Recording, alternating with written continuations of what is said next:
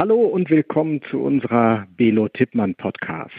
Mein Name ist Jürgen Niemann und ich begrüße ganz herzlich in Brüssel Sandra Pati, die dort das Institut der deutschen Wirtschaft vertritt. Wir kennen uns aus anderen Zusammenhängen, insofern duzen wir uns auch. Liebe Sandra, Schön, dass wir über die Krise reden können, hätte ich jetzt beinahe gesagt. Meine erste Frage, wie beurteilt ihr, das Institut der deutschen Wirtschaft, den weiteren Verlauf in Europa? Ja, hallo Jürgen, also nochmal vielen Dank für die Einladung, bei eurem Podcast hier was beitragen zu dürfen.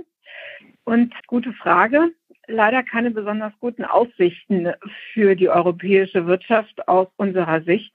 Hm. Wir haben Berechnungen vom Institut, die zeigen, dass wir für dieses Jahr in 2020 europaweit mit sieben bis zehn Prozent Einbruch des BIPs zu rechnen haben und das dann auch noch sehr ungleich auf die einzelnen EU-Mitgliedsländer verteilt.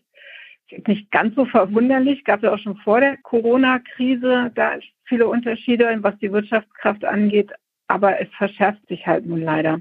Ja, verstehe. Sandra, viele Menschen machen sich jetzt Gedanken um ihren Arbeitsplatz. In Deutschland gibt es immerhin Kurzarbeitergeld, was ein bisschen über die Krise hilft. Gibt es ähnliche Instrumente in anderen europäischen Staaten oder in der EU? Ja, also auch andere europäische Länder haben Kurzarbeitergeld. Spanien hat Regelungen, Frankreich hat Regelungen. Also es gibt auf nationaler Ebene nicht in allen, aber in einigen europäischen Staaten was.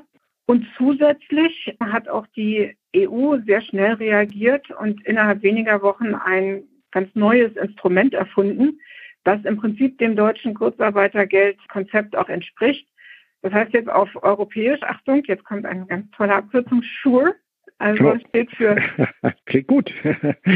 Support to Mitigate Unemployment Risks. Okay. In an Emergency, also eine vorübergehende Unterstützung bei der Minderung von Arbeitslosigkeitsrisiken in Ausnahmesituationen. So heißt der ganz tolle Titel. Ja, Sandra, eine Frage, die uns als Personalberater bewegt, ist natürlich die, ob wir jetzt mit einer bleibend hohen Arbeitslosigkeit rechnen müssen oder ob Unternehmen auch wieder einstellen. Also Unsere Analysen zeigen, dass jetzt aus Sicht der Unternehmen die Krise noch länger sich auf das Geschäft auswirken wird. Also bis zu 60 Prozent der Firmen, die wir halt haben befragen können in Deutschland, rechnen mit starken Auswirkungen bis einschließlich 2021. Das heißt also für uns sind die Erwartungen damit mittelfristig fast genauso schlecht wie kurzfristig. Da sind die Zahlen gehen dann aus von circa drei Millionen Arbeitslosen in Deutschland für eben auch einschließlich nächstes Jahr. Das ist jetzt auf europäischer Ebene auch wieder sehr unterschiedlich verteilt. Die EU-Kommission hat jetzt gerade ihre Frühjahrsprognose vorgestellt und die glauben, dass die Arbeitslosigkeit in 2020 ähm, in einigen Ländern nur um ein Prozent, in anderen bis zu fünf Prozent äh, ansteigen wird. Und das ist dann halt auch noch mal ein bisschen gerechnet, weil wir jetzt eben die Kurzarbeit ja haben, sprich die Leute sind in Kurzarbeit und noch nicht in mhm. die Arbeitslosigkeit und arbeitssuchend. Sobald jetzt dann also die Phase der Kurzarbeit ausläuft, äh, wird sich das also auch noch mal sehr viel deutlicher, denke ich, in den Statistiken niederschlagen. Und je nachdem, wie lange die Lockdowns jetzt in den einzelnen Ländern noch dauern, werden die Jobs auch längerfristig wegfallen. Denn solange in vielen Bereichen auch die Unsicherheit herrscht, wie das denn nun sich künftig entwickeln wird, wird wenig oder gar nicht neu eingestellt. Ja. Und besonders wird dann wohl eben die Arbeitnehmer treffen, die halt ohnehin in den prekären Arbeitsverhältnissen, also zeitlich befristet, Teilzeit arbeitende, Einzelselbstständige und die zweite große Gruppe wird wahrscheinlich sein, die der jungen Menschen, die jetzt nach ihrem ersten Job suchen, fertig sind mit dem Studium und jetzt ja quasi nirgends einen Zugang finden.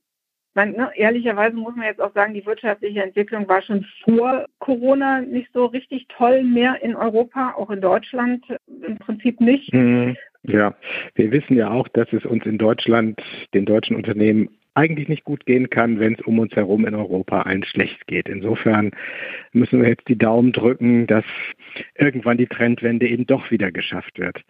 Gibt es, Sandra, du bist Vertreterin des Instituts der deutschen Wirtschaft, Empfehlungen, die ihr als IW für deutsche oder besser europäische Unternehmen habt? Ja, wir haben so ein bisschen eben geschaut, was wären denn jetzt Dinge, die die Unternehmen vor dem Hintergrund der Krise und, und daraus wieder rauszukommen irgendwie tun könnten, wie man eben jetzt zu alten Wachstumskräften zurückfinden kann, auch ganz global für die Wirtschaft insgesamt betrachtet. Und da ist natürlich ganz, ganz deutlich, dass die Krise bisherige Trends einfach verstärkt und wahrscheinlich halt auch so ein bisschen beschleunigt. Mhm. Also eben den Übergang in eine digitale, digitalere Produktion, in eine klimafreundlichere Produktion zu schaffen.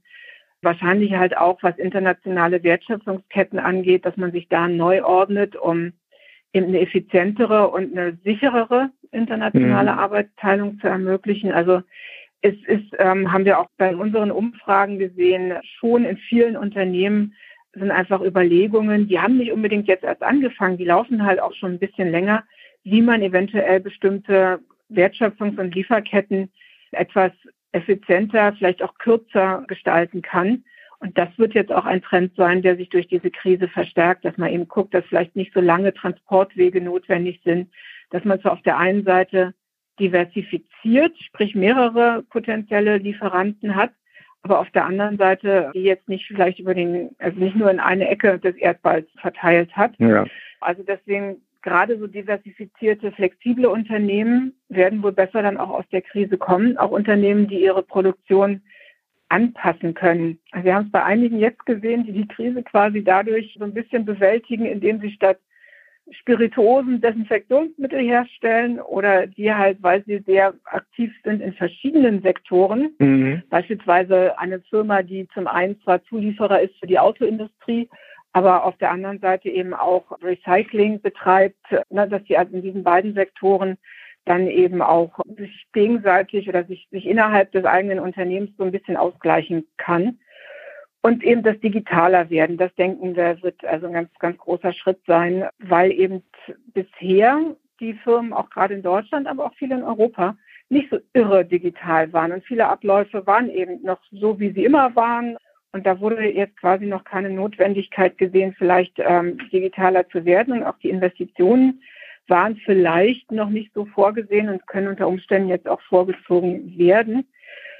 Und letztendlich, was wir auch denken, es wird wahrscheinlich ganz interessante Veränderungen im Arbeitsleben ja. geben. Also ein neues Gleichgewicht quasi so von Präsenzkultur und digitalen Formaten. Da sind dann auch bei den Unternehmen ganz neue Kompetenzen gefragt. Also auch für die Führungskräfte beispielsweise in einem digitalen Umfeld zu führen, Online-Orientierung zu geben. Wir haben das jetzt auch bei einigen Firmen gesehen, die eben Onboarding auf Distanz machen mussten. Ja, klar, das merken wir also auch. Also ganz ja. neue Fähigkeiten und Kompetenzen, wo im Unternehmen ihre Infrastruktur und ihre Abläufe auch anpassen müssten, sollten, könnten. Also zum Beispiel auch was technische Ausstattung von Heimarbeitsplätzen angeht, was dann Ansprechpartner für technische Probleme betrifft und dann eben halt auch zu klären, wie ist die Erreichbarkeit für Kollegen und Kunden geklärt, na, solche und Dinge auch für die halt Geschäftspartner. Ja. Sandra, wir werden das alles im Auge behalten. Uns als Dienstleister von Unternehmen, aber auch als Dienstleister von Menschen, die neue Aufgaben, neue berufliche Tätigkeiten suchen, beschäftigt das natürlich sehr. Ich danke dir ganz herzlich heute für diesen ersten Ausblick, der sich sicherlich über die nächsten Wochen und Monate nochmal verändern wird. Und ich freue mich auf das nächste Live-Gespräch mit dir. Danke, Vielen Dank. Fand ich auch sehr interessant. Viel Erfolg. Viele Grüße nach Brüssel. Tschüss. Tschüss.